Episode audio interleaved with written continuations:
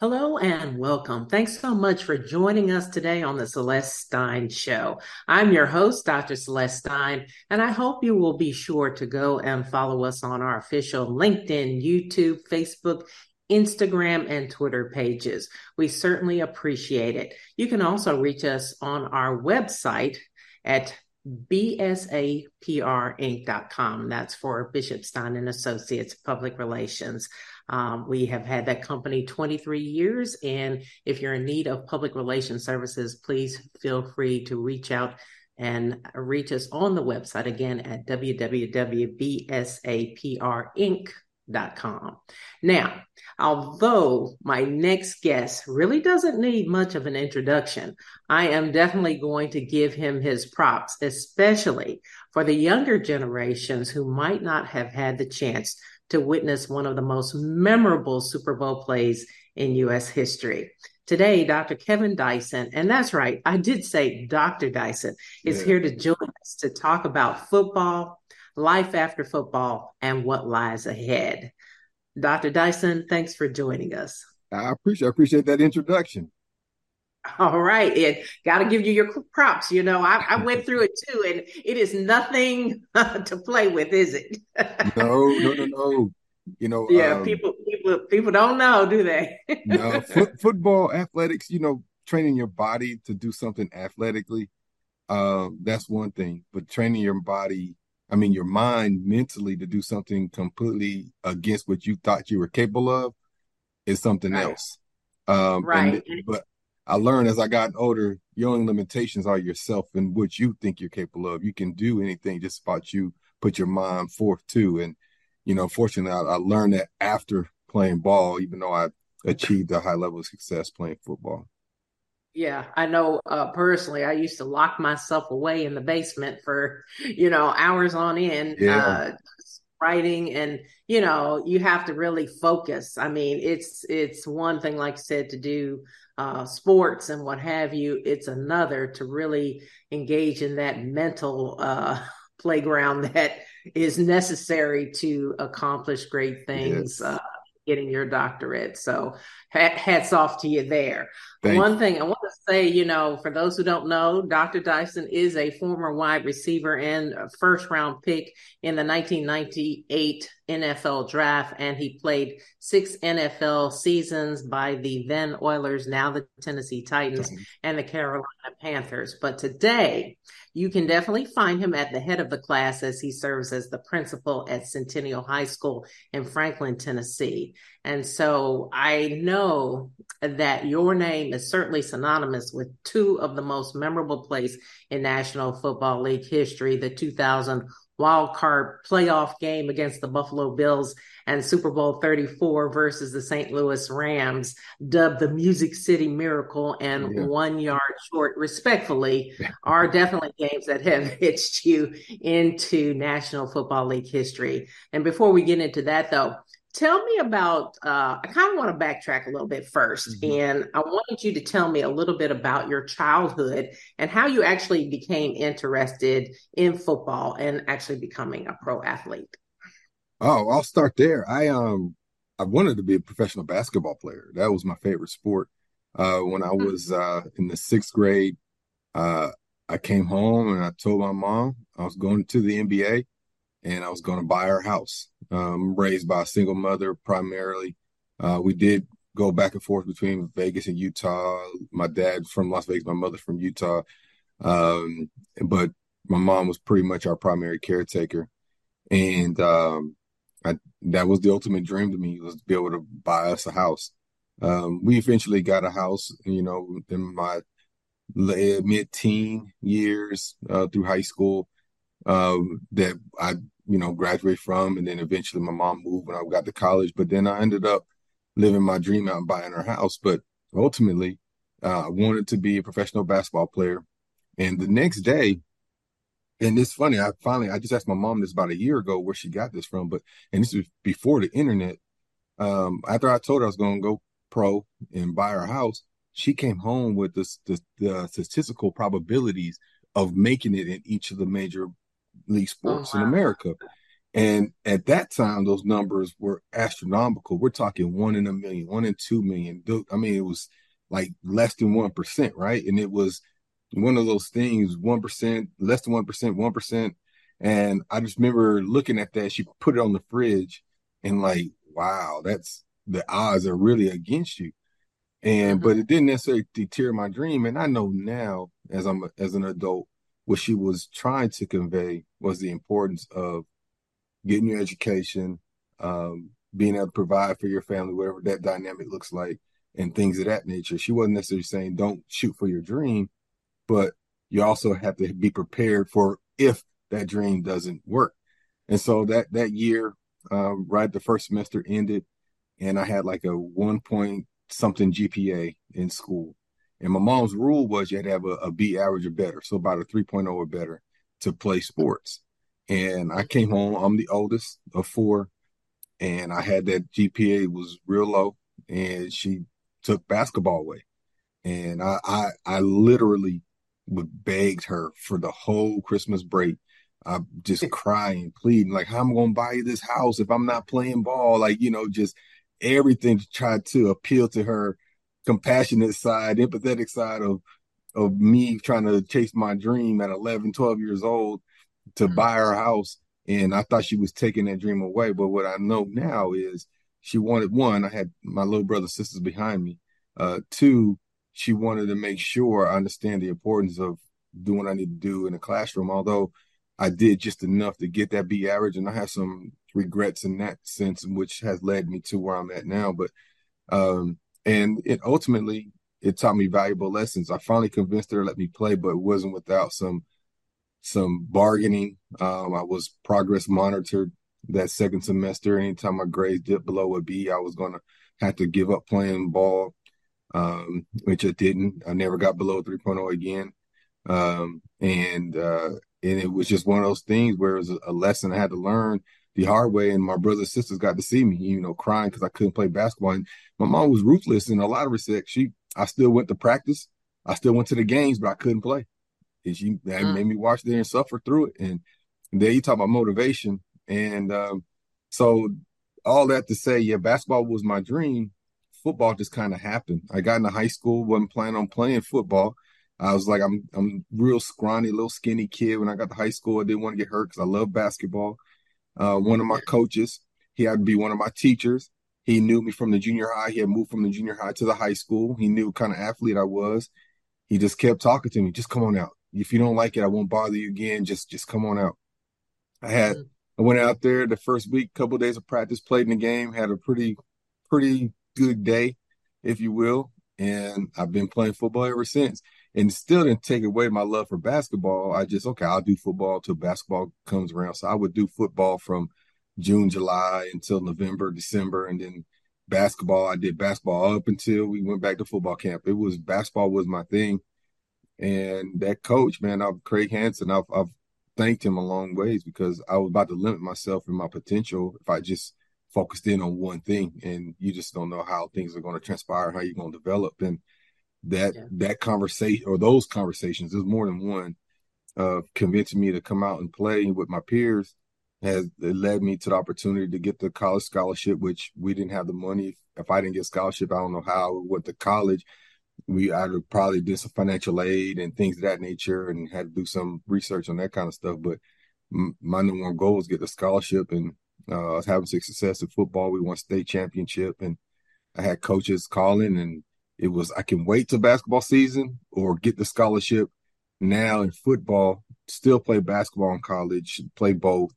And, and then I can ease that burden off of me because I I wanted the scholarship, and that's kind of ultimately how I ended up playing football. I wanted, I had the offers right there. I want to make sure I was getting to school, opportunity to get my my uh, degree, and I I got that first with in the back of my mind thinking I can do both if I get there. I could just like I did in high school, and that's how I ended up being a football player. Uh, I played both my freshman year, scrawny kid, and then I realized after a while, I wasn't getting no playing time or anything like that. I was still real skinny. I was like, man, I probably need to invest on why I'm here. I got the scholarship football. So I got in the weight room, lifted, and hopefully, I, I mean, eventually I developed into a football player. And gained some muscle, and and then you know, 1998, I was drafted. Mm-hmm. Well, it sounds like your mother was a real tough lady. However, she seems like one of the biggest influences on on your life, and yeah. it was good. It takes that tough love, you know, sometimes I guess to get us where we need to go. And you also mentioned your coach. Uh, were there any others that really, you know, helped you along the way in terms of being a mentor to you?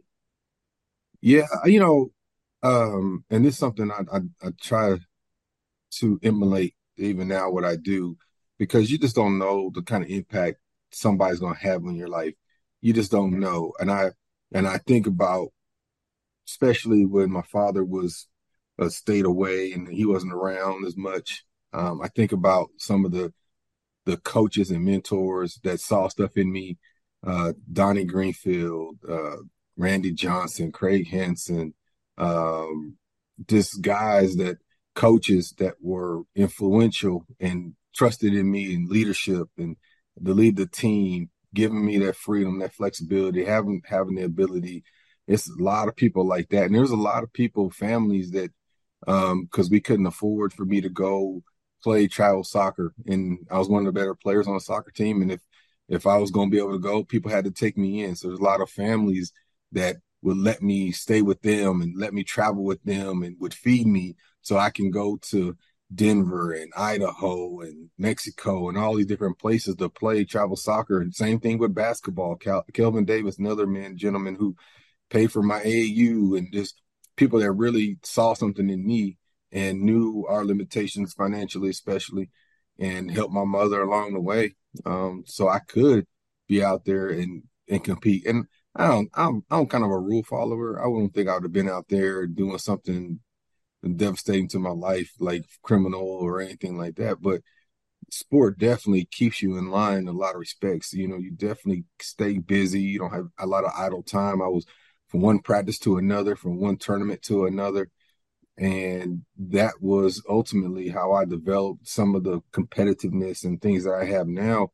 And if I wasn't given those opportunities by a lot of people who just saw something in me, I don't know. I don't know if I would have made it to the pros. I don't know. I, I mean, talent wise, I think I was there, but uh, also you hone in on your talents by doing those things. You're playing against people all across the country and, and across the state, and and that's how you get better and develop some of those skills. So who knows where I would have been if it wasn't for a lot of people just investing in in me because they saw something. Yeah, that is so important uh, for you know, the people around you to realize how much their influence uh, can can be mm-hmm. on a young person, and you know that's why it's so important to speak uh, positively, but also I think making sure that when that tough love is needed, that you jump in and you don't just give uh, a child anything they want. I mean, yeah. they're gonna try to definitely take it, especially you know. I, I know you're a principal now. I've been an educator for many years as well, and so I, I, you know I had to get tough with those cell phones, and uh, you know mm. we're gonna talk a little bit about uh, classroom and and those type of things. Uh, but first, we're going to take a quick break, and, and when we come back, we're we're going to hit that topic, and we're also going to talk a little bit about um, the things that you say to your your students now that the roles have reversed. Yeah. We'll be back in just a moment. A lot of things have come to a screeching halt due to COVID 19, but you should know that the court system in Tennessee is still open and holding in person hearings for orders of protection and other types of abuse cases. If you have a hearing date, double check on where your hearing will be held. If you need assistance on an order of protection or temporary restraining order, contact the Legal Aid Society at 1 800 238 1443 or visit our website at www.las.org. And welcome back. I'm your host, Dr. Celeste Stein, and we're talking to Dr. Kevin Dyson today, formerly of the NFL, Tennessee Titans, North Carolina Panthers. And we're talking, uh, you know, a lot about the trajectory right now of his his career from pro athlete to educator. And I wanted to ask you now that you have the opportunity, uh, Dr. Kev, to actually speak to our young people, what is it that you tell them when it comes to being a student and an athlete? Ooh, oh man, we can do this the show just on this. Um, exactly. because, because, you know, and I, have been fortunate enough um, to be on both ends of this, and and I also understand I was that kid where my priorities were misled, misguided. You know, I you know I I, I wanted to be a professional athlete, and that was I put a lot of of my stuff in that proverbial professional athlete bucket. Like I, I'd go play basketball every day, or go lift, or run, and I'd go to the track on Saturdays when I should have been reading. Um, I didn't read a whole lot i because I, I barely I got just enough on my ACT to get me into school. I got my 18 and that was it. And it wasn't now that I recognize I had the ability from an intellectual standpoint, from an academic standpoint, in academia. I, I, learned that later, the same energy, motivation, prioritizing, um, attrition, all those things that I had in me as an athlete, I invested that in my education when I turned, got in my forties. And I'm like, oh, I've always had this this ability. I just never directed it in that sense. And so I, I try to tell kids it's okay to you got one, you gotta be balanced. You know, um, you can't just all be all in one way or the other. You know, even some of my kids that kids that have four or five AP classes, they're wearing themselves out because it's all academic. And I'm like, you ain't got one one time to be a kid and you got to enjoy this time, enjoy this experience and it goes by fast. And I try to tell them get involved as much as you can to school, especially seniors. Do everything. Go to every dance. Go to every game. Go to every event. Be a part of the school because it's never like this again. And this we started. We just started school, and finished the first week. And before you know it, you're gonna be in your last week of your senior year, and you're gonna look back like, man, I was just a freshman. And we all go through it. We all have done it. We all had looked back and like, man, where did the time go? But you hear adults, my mom used to tell me this, I've had other people tell me this, enjoy the moment, enjoy where you're at now, but you're always looking forward to that next thing. Oh, I can't wait to be 18. I can't wait to be 21. I can't wait to do this. I can't wait to graduate college. And then before you know it, you're adulting and you had you missed your whole quote unquote childhood. And my mom would tell me, Kevin, be a kid. I didn't understand what she was saying. I'm like, Mom, you're by yourself. I'm the oldest. I got to do this. I started working at 12, 13 years old. Like, you know what I mean? Like, and she would tell me, be a kid, enjoy being a kid. And now I tell my own kids the same thing because I understand what she meant was you got a long time to be an adult. God willing, you have a long time to be an adult. You got a short window to be a kid. And so that's one of the biggest things I tell kids is one, you got to have balance in your life. But two, you got to enjoy this time that you have. Don't grow up too fast because you're going to have a long time to be grown. And don't get me wrong, some of the best times in your life are those times after high school. College is fun. You know, when you get out of college, you're trying to figure out life. That can be fun. But before you know it, it has to end at some point. You got to have something that holds you accountable. And some some is family and kids, some is the job, but it's something that you got to find your passions along the way, and, and that will hold you accountable. But the biggest thing I can tell anybody, whether they be 12, 13 or 50 something or 60 something is, is I'm trying to do better myself is, is enjoy the now and mm. don't, don't wait. Don't invest for tomorrow. Enjoy it today. And I'm, you know, I've tried to do better with that. Try to, if I find myself getting sleepy and not spending time with my kids, I, sometimes I feel guilty about that with my own self, beat myself up. And you know, and I got to relieve relieve myself of that and understand there's going to be days like that. But trying to do better with enjoying the now and appreciating the now and not looking forward to, oh, tomorrow I got to do this or next week this is due or next month I'm going on this trip and just focusing on enjoying today. And I'm trying to do better with that. Um, so I, I, I have found myself of recent being really conscientious of like if I find myself like thinking about tomorrow, tomorrow's tomorrow. I don't even know if it's it's not promised to me, so I don't know what's gonna happen. But just go ahead and, and enjoy where I'm at to now. Mm-hmm. Yeah, I think um, you know, especially with um, social media and our cell phones, um, I notice so many people are always looking down, mm-hmm. and like, are we missing half our lives now because we're not living in the now? We're living in social media, you know, yes. and and that's a hard thing you know and it's something that you know as i started studying media ecology a little bit more that's what i was kind of studying in school i realized the damage that can do in terms of not engaging in where you mm-hmm. are. And even like if you look around when you go say to the beach I mean, it's it's like a beautiful place, and there's much to see around you. But if you look around, you'll see that half the people are on their cell phones. Yeah. In as hot as it is, and as bright as the sun is, they're out there, you know, just constantly looking down at that cell phone. And yeah. so, wow, that's you know, that's really a revelation that I think a lot of people need to really take the time to engage in what is going on in the here and the now. Um, one thing, uh, as you were talking, I was also wondering if you, if when you were actually playing football during that time, did you really ever think about what you were going to do, you know, after football? That great question. I appreciate that one. I don't know how many people have even asked me that. Uh, they've asked me mm. the, the, the typical question has been, um, are you did you always be in, wanted to be in education? Not necessarily what were my thoughts as i was playing.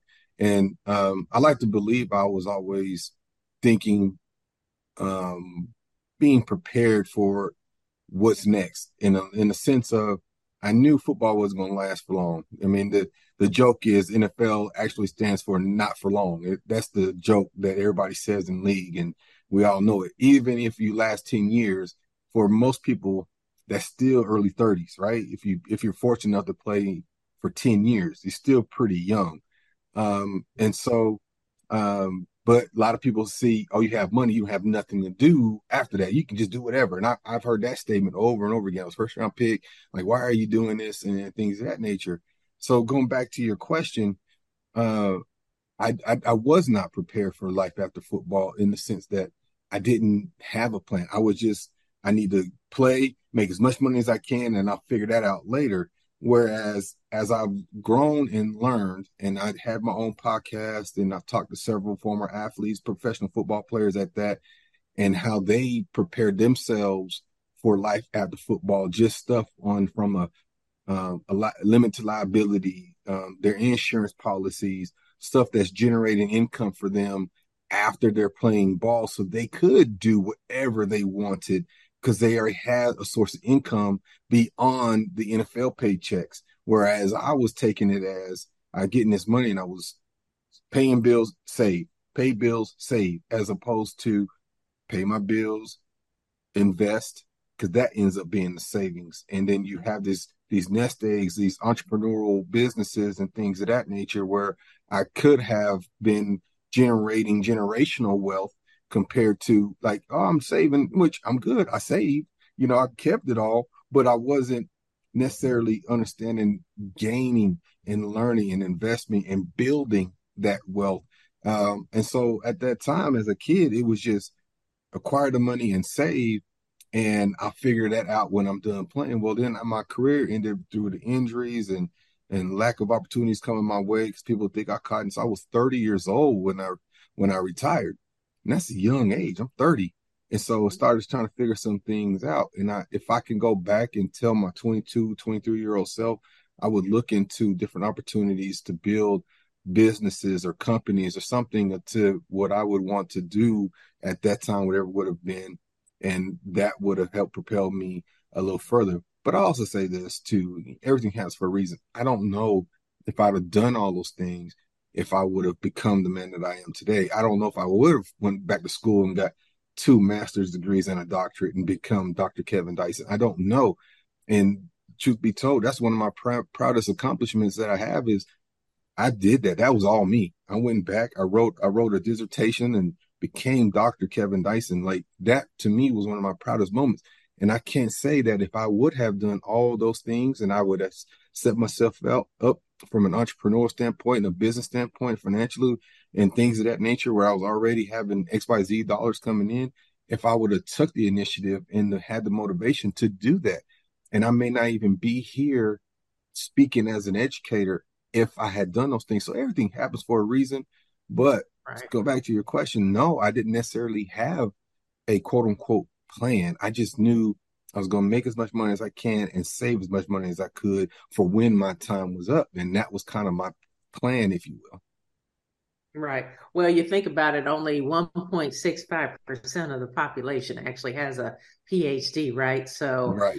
I mean, just the fact that you did that, I know you're way ahead of most of your counterparts, you know. Yeah. And They've never even thought about it, you know, and most people won't, most people don't. So, well, that's and I tell really people, I'm sorry, and I tell people I'm of 1% on both uh, athletics and academia. So, you know, mm-hmm. so that in itself is a feat. And, and this is a whole nother conversation, but uh, that's kind of what I'm focusing in on the book that I'm writing is, you know, being of 1% or 2%, whatever you really, but I say 1% on both ends of it and the uniqueness of that. I'm, you know, I was a first round draft pick, which is less than 1% of the population, let alone being drafted on top of getting my doctorate, which is of, like you said, there's only 1% of people that have that distinction. So, you know, it's something that I'm very humbled by and appreciative of. And, you know, you mentioned my mom earlier and her influence. I just, man, it was one of those things. I, I still, 40 something years old, wanted to make her proud. And she told me, and she told me she was proud of me. She's like, man, we've got a doctor, you know, in our, in our family. So it's just, you know, again, the same similar motivations I had as a kid were some of the same motivations I had as an adult.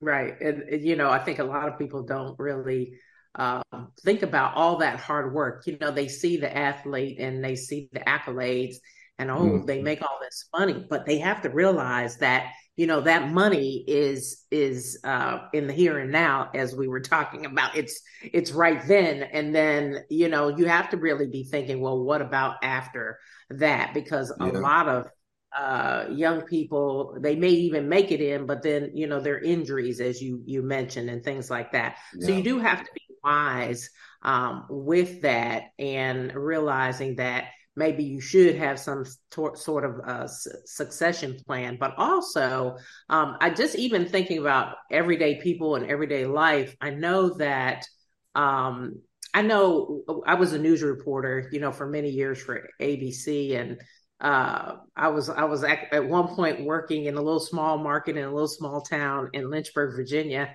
and um, I remember doing a series actually on retirement, and mm. that's something I had never really thought about. You know, obviously as a young person, you don't you don't think about oh one day I might retire, and it was just amazing. It was eye opening to find out how many people don't really plan for retirement. So mm-hmm. even if you have a lot of money, even if you've had a lot of success, people it, it, just because you have money doesn't mean you'll have something to do. Right. You know what I mean? Like yep. you have to really be thinking about what do I, who am I? What do I like to do? Do I want to paint? Do I want to, you yes. know, go horseback ride? What do you want to do? You know? So that's the thing, you know, uh, what do they say? More money, more problems. You got, you've got to also think about those type of things, you know, and do a better job. A lot of people, I think, need to do a lot of uh, yeah. better at planning overall. Um, I want to take one more break. Um, I know uh, we have just a, a few more minutes uh, to to talk, and I wanted to take a quick break, and then when we come back, um, I want to talk about uh, the downside of uh, you know being uh, irresponsible as a, an athlete or an entertainer, and what what can happen in those circumstances. We're going to talk about that when we get back in just a moment. When it comes to relationships, there are some obvious signs you can use to spot someone who might be abusive. First, they have a tendency to want to rush into a relationship. They may also show signs of jealousy and mistrust, and you could find they expect you to be perfect and will try to cut you off from other important relationships. They could also be abusive towards animals and children. To learn more about the signs of dangerous individuals and how you can identify and avoid unhealthy relationships, contact the Legal Aid Society at 1 800 238 1443. And welcome back. Uh, I'm here with Dr. Kevin Dyson. As mentioned, you played for the Tennessee Titans that eventually ended up in the Super Bowl in 2000. And the Titans had the best record in franchise history during 1999 and 2000 seasons. And I wanted to talk to you a little bit about that infamous play that we referenced earlier that is still talked about, you know, to this day, the Music City Miracle, yeah. where the Titans were the Buffalo Bills on January 8th in 2000 with 16 seconds remaining in the game. The score was 16 to 15 and the Bills were up and now the Titans are ready to receive the kickoff. Give us a glimpse of what was actually going through your mind uh, during that play. A lot of people, you know, they really wonder, you know, what was going on. You know, what what were your thoughts? well, after uh, Buffalo scored, um, I was on sidelines just getting prepared for what we like to what we call the last three plays. It's essentially um, a succession of plays um, that you progress down the field, get yourself in position to either score, kick the field goal, whatever the situation is. And at that point, we just needed a field goal. And so we're having that conversation, and Coach Jeff Fisher and Alan Lowry, our special teams coach, they come get me, and they were like, "Hey, we're going to run home run throwback. We need you. We need you." And I'm like, because at that time I didn't play special teams. I was starter and receiver in the National Football League. Only special teams I was on was what we call the hands team, and they were up. So I was like, "Why are they calling my name?" And what happened was uh, our number one kick returner, Derrick Mason, he was out. He had he was concussed. The irony of all that was is that during that time he had he got his concussion, I was in the locker room getting an intravenous fluids because I was cramping up, and so I had to go get an IV in the third quarter uh, to finish the game. And his backup is Anthony Dorsett Jr., who couldn't run because he was cramping up. So that's the irony of everything is what led me to be able to finish the game led the backup who would have been in that position to not be able to finish the game. And so logically they, they went to me because I returned kicks in college and things of that nature and they knew me. Um, and the the setup of the play was for the play for the what we call a squib and they put Frank, who also doesn't play special teams much, put him in the game to field the ball, great hands. Um, but again, they blooped it up. The Christie bloops it up, and then the ball goes to Lorenzo Neal, who, as great of a football player he is, he's one of the best, if not the best fullback fullback to ever play the game. I think he deserves being a Hall of Fame. But his hands, he didn't have the best hands in the world. So when that ball went into in the air and he he caught it, that was the blessing in itself because he boy his hands were 50-50.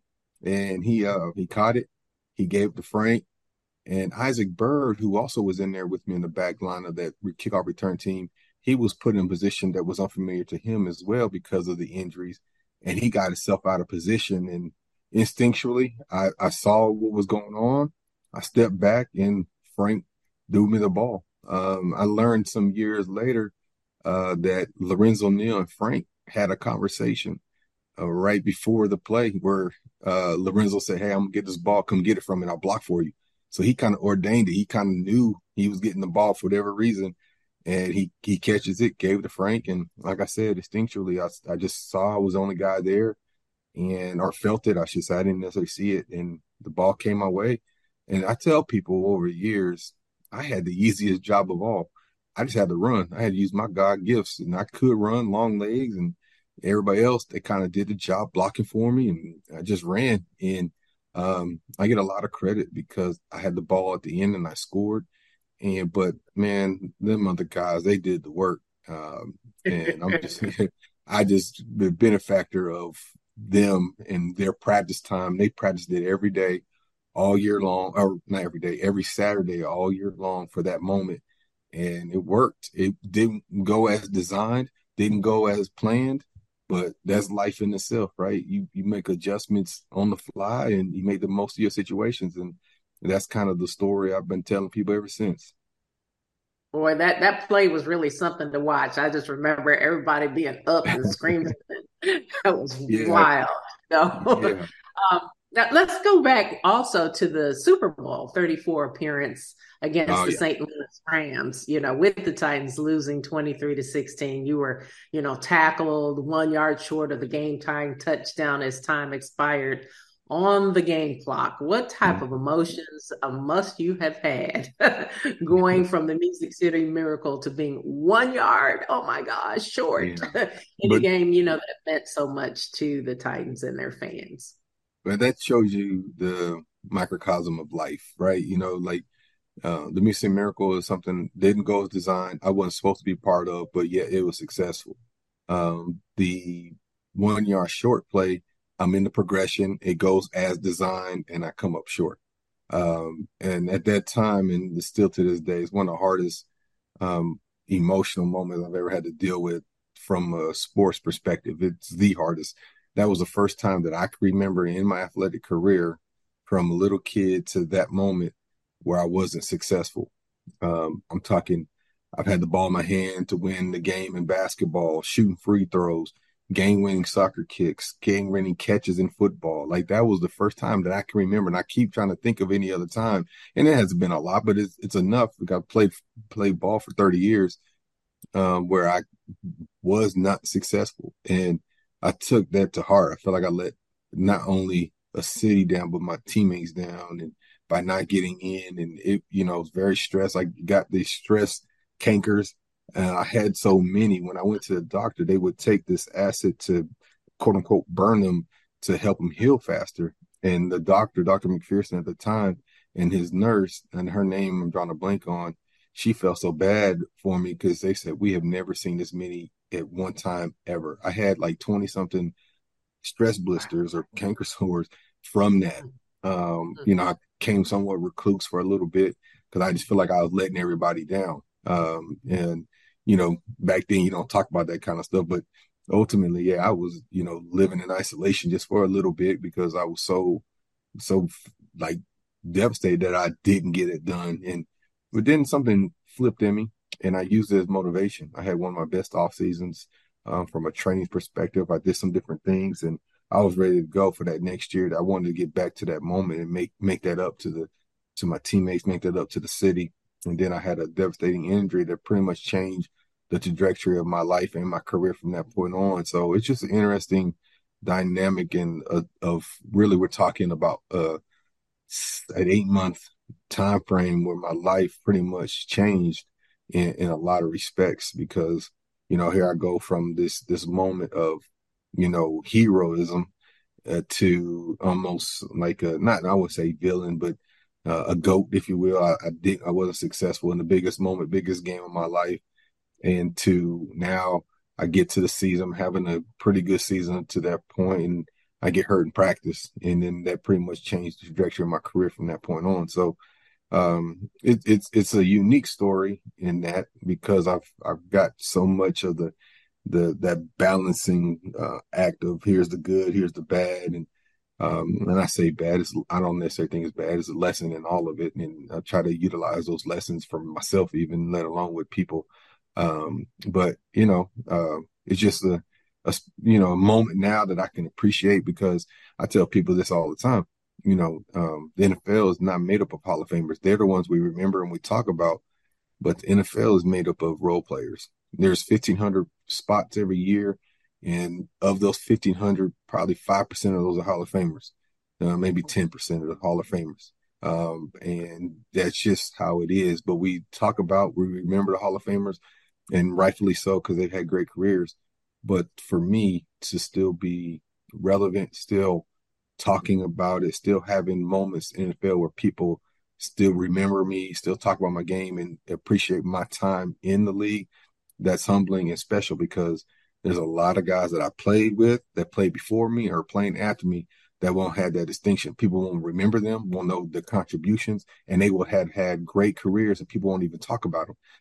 And they helped the Hall of Famers become Hall of Famers. So it's something I, you know, I don't mind talking about when people are like, oh, I don't want to talk about Super Bowl. I'm like, why not? It happened. Right. It is what it is, you know, because yeah. I, I could have not been a part of that and not have that opportunity to talk about it is how I look at it. Right. Absolutely. I mean, there's always going to be a winner and always going to be a, a, loser. And you know, I have a daughter that does pageants. It's like they always say, everybody can't take home the sparkly hat. You know, it's yes. like that's what it is. You know, and uh, so it, you know, it, if we talk about that and then we fast forward to you know today, now you're a principal. I'm sure all that wonderful knowledge and insight that you gain from being a professional athlete, you know, definitely, uh, I'm sure has an impact on your involvement with young people now. So, what are uh, some of the things that you're able to convey to those young kids that you're working with in, in high schools? Well, I, I think here, here's I joke, and it is there's some seriousness to it. Uh, people tend to think I was born in 1998 um, because that's when I was drafted. That's when I got here, and that's the most recent of memories is me playing ball, the Super Bowl, the Music Miracle, all that kind of stuff. But they don't understand where I, my journey and my journey wasn't as bad or as as as trying as some others' journeys. It was, you know, but it had its trials and tribulations too, and um, and those are the life lessons and things I'm able to convey. And I think people forget the fact that I wasn't always a professional athlete. And so when I talk to kids in particular, I'm able to go back and say, because they, they, nice kids now, they weren't even thought of when I was playing ball. Their parents were watching me play and they're the ones telling them about me. So now they're looking me up. And so again, that's the most recent. That's what they know about me is I'm a former professional athlete and things like that, but they don't know I'm raised by a single mother. My dad wasn't around. All the different things that has helped mold me become who I am, and I can I can relate to that. So if a kid comes in and he's like, "You don't get it," my dad been in jail. I'm like, "What?" My dad was a drug addict and on jail too. Like you know what I mean? Like it's just so much if that I can relate to or, or to kids. And I tell kids all the time, there's probably nothing that you have been through or, or witnessed that I haven't been a part of in my own family, you know. So there's a lot of different things that I can relate to, good or bad or indifferent. Um, so it allows me to be well rounded and and still be humble to say, yeah, I haven't forgot, man. I shoot, there was times we were just eating cheese bread for dinner. You know what I mean? Like I, I was on that end of the economic spectrum to, I went to the pros and I was going to five star restaurants eating hundred dollars a meal, uh, a plate, you know, and that sort of thing, you know?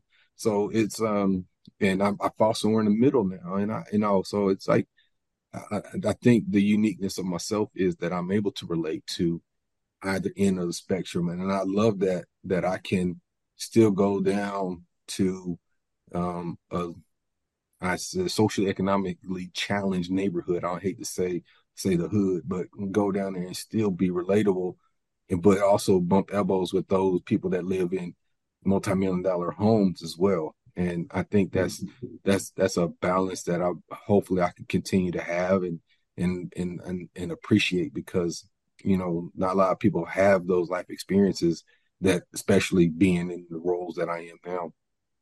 Right. That certainly lets us know that your past certainly does not predicate your future. And Absolutely. so have to really be thinking um, that those things that you may have had to experience, they actually do mold and shape you into the person that you are meant to be. Yes. And so um, when we talk too about uh, education, I know it is so different, uh, definitely than when I was growing up. Um, I think it's changed because I, I, know I went to a private all girls high school and they used to actually pull out the ruler and hit your hands and whatnot. Uh-huh. I mean, it was like oh, I had corporal punishment too. yeah, you know, nowadays you can't, you can barely say anything to anybody, you know, uh, yeah. but there's there's a lot happening, you know, in academia. And I wanted to to ask. Um, I know there's been a lot of uh, conversation around what kids should be learning from a historical standpoint in African American history, with some states even banning, you know, what students have access to in school. As an educator, what are your thoughts on that topic? Ooh, yeah, there's goodness, that's a whole nother podcast in itself as well. Um, we have a couple of podcasts. yeah. yeah. Uh man, I so the the I'll just start with this story. Um, the the news that came out um, in Florida uh, with DeSantis and his his changing of curriculum to emphasize that somehow uh, African and African Americans benefited from being enslaved. And hmm. um, I, I told, I had white friends texting me, emailing me, Norman Education, black friends, and I told each of them the same thing I'm about to tell you. If that ever becomes the norm for the state of Tennessee, where I'm at now, you won't have to wonder if I'm going when I'm leaving. I cannot sit there as a leader and tell my teachers you have to that's part of the curriculum you have to teach that when i just i there's a lot of things i disagree with in education there's some things i do agree with there's a lot that i disagree with and that's enough in itself because you know we do this high stakes testing and i don't think that test that tells you everything you need to know about kid i didn't test well uh, I was I had issues with testing, testing anxiety, and things of that nature. And if that was if I was completely defined just by that, I would not even be talking to you as Kevin or Dr. Kevin Dyson right now, right? But mm-hmm. that right there, to sit there and say something to that effect and make educators have to teach that as part of the curriculum. You won't have to worry if I'm retiring. I'm out. I'm not doing that. And then I'll go be an advocate for for the truth or for whatever else I could do from a different perspective as um with Bishop Stein and Associates as far as mm-hmm. speaking and, and things of that nature. I, you wouldn't have to worry what I'm going to talk about because that's going to be part of that conversation. yeah, most definitely.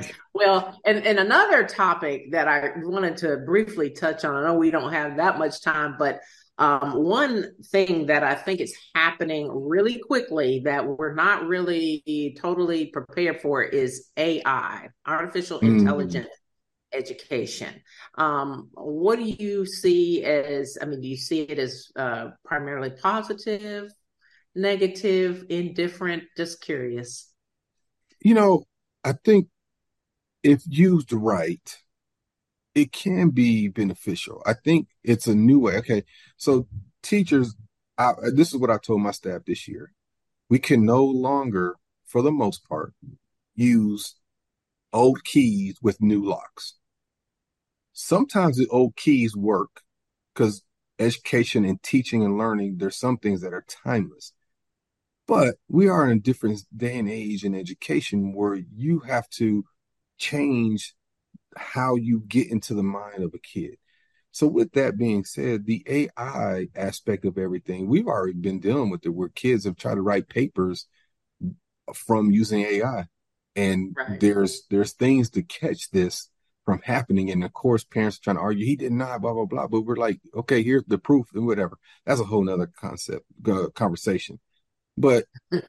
I, I think there is some value in it if you can kind of bring the two worlds in a sense together, utilize. Like there's some graphic designing, there's some some literature why there's some okay, let's voice text this this concept for this passage and you write one that's comparative to what they wrote compared to what you wrote. There's some different ways you can do it because I don't know if you've ever used it. I've used it a couple times just uh, recently, just because people have been telling me to, and I'm like, okay, let me check this out. And sure enough, you're like, oh wow, this is pretty impressive. This, and it's literally in seconds. But yeah, if you don't fact check it or do your homework with it, which you end up doing a lot of the work anyway, you're going to be writing something that's not factual because it's just pulling information from all over that it doesn't necessarily have yet. So, yep, that's so true. Mm-hmm. Yeah, so yep. there is some value in it, but it's got to be harnessed the right way. And I'm interested to see where it goes, where education goes in the next five years as AI develops a bigger database, because that's going to be interesting. Because right now, with everything technology and shortage of teaching teachers, it's only a matter of time before AI becomes the teacher in a lot of respects, right, as we have right. online. Well, you're to have yeah, the humanoid robots coming in and teaching the classes. Mm-hmm. And you know, that's going to cut out some problems. But like you said, you know, the couple of times I've used it, I'm like, well, this is darn pretty darn good, but yeah. it's missing this, you know, it's missing a quote or it's missing something. You know, you yes. do have to check it, but yeah, they're going to be um, I guess there's software platforms they're developing right now and have developed that can catch a paper that's been written using AI.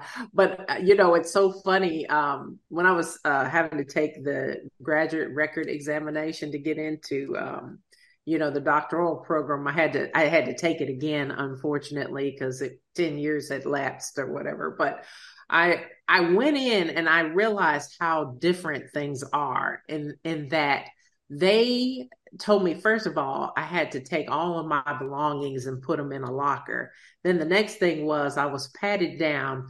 Um, they checked my glasses to make sure there were no recording devices. Wow. i mean I, I mean i was like this is crazy. Like it is totally different. The the means and, and ways in which people can use some of this mm-hmm. technology and even you know having to put statements in in the syllabus um, regarding um, whether you wish to be recorded or not. I mean you know those are things that back in the day teachers didn't have to worry about all that or being recorded and then it's on social media and it's just so much. So like, it's too much.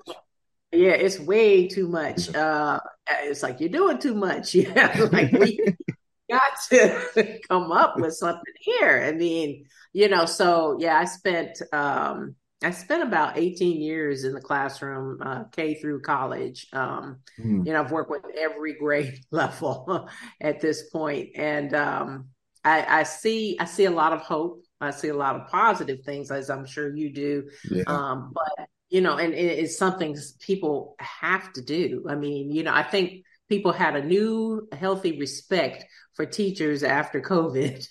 you know, I'm like, they have no idea, you know, what goes on in a day. So it's a lot, lot happening there. But mm. I think um, one of the things uh, when we talk about education and being an athlete, it's obvious that every young man or woman will never play or professional sports, if you will. And uh, right now, I think uh, I read that it's estimated that every one in 1,282 high school football players actually gets drafted. So obviously, that means you better have some sort of succession plan, as we've talked about. Um, when do you think parents need to actually start having that talk with their children? In in regards to AI, or regards? No, no, no. To... I'm talking about in, in regards to, um, you know, being a professional athlete. Oh. You know, like, well, you know, like it's it's so different. Uh, yeah. I mean, the, the odds are still stacked against you, though. Well, I, I think you, as early as when that becomes their their dream, right? I think you have a a candid conversation with them. I, I think you don't want to um, deter anybody from their dream, but I think they you know, have a, a candid conversation of the work that entails and being honest about the numbers. And that's why I can appreciate what my mother did with me because you're not thinking beyond that small scope of I'm the best player in my area or my school or in my region compared to there's only eight to 10 schools in my district. And then there's eight to 10 schools in the district next to me, eight to 10 in the district next to that one. Oh, wait, we're only one section. There's 50 other states, there's 49 other states. And that number of opportunities lessons and lessons and lessons more.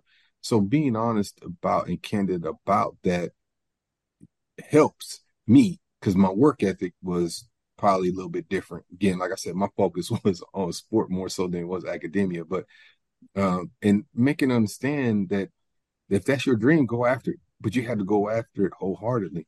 You have to do what it takes. You can't be out partying. You can't be out doing some of these things that's going to deter you from the dream. Now, you can't have, I'm saying you, you can't go have a good time. But like I tell the kids now, I wasn't going to let anything deter me from my dream. I was going to have fun, but I wasn't going to go too far left because my dream was to play in the NBA that eventually became playing in the NFL. So whatever age that is, that that becomes their dream. that's when you have that conversation. And for me, it was like 11, 12 years old. And my mm-hmm. mom, she she went a route where she put the numbers in front of me. And right. you know, it was it was disheartening and and things, but it also was motivation because I wanted to be that one percenter. And it ended up working out for me. Um, but I worked my tail off for it um, along the way. But she wanted me to have that balance in life, and I learned that lesson later. But I was doing it, but I didn't know why I was doing the quote unquote balance thing back then. I just knew my mom said I had to have have this to play, and that's what I was going to do. And I realized now that lesson is what has carried me to who I am today. It was okay, that's your dream. You can go after it, but you gotta have balance in life because there's more there's other things to life than just quote unquote being a professional athlete or being the next biggest rapper in the world or whatever it may be that everybody your ambitions are is you know you just don't know how you're going to develop mentally you don't know how you're going to develop physically you you know by the time you're 19 20 years old you know that your trajectory might change you might have an injury now what now what's your yeah. dreams you know so true so true well I'm looking at the clock. Unfortunately, I think we're right at about out of time. Uh, but this has been wonderful. It went by so quickly. Uh, just some wonderful words of wisdom that you've shared with us, and I really do appreciate that. Um, I'm so thankful to have you a part of, the Bishop Stein and Associates Speakers Bureau. Um, I know you're going to be talking uh, to corporations on uh, leading and leading with grit, and I am happy to report that if people would like you to speak at their next event, uh, they can reach you through the Speakers Bureau at www.bsa princ.com. So we hope uh, to see you out there more sharing this wonderful message. I thank you so much again for joining us today. We'll be back with the Celeste Stein Show in two weeks on BBS Radio. Thanks for watching.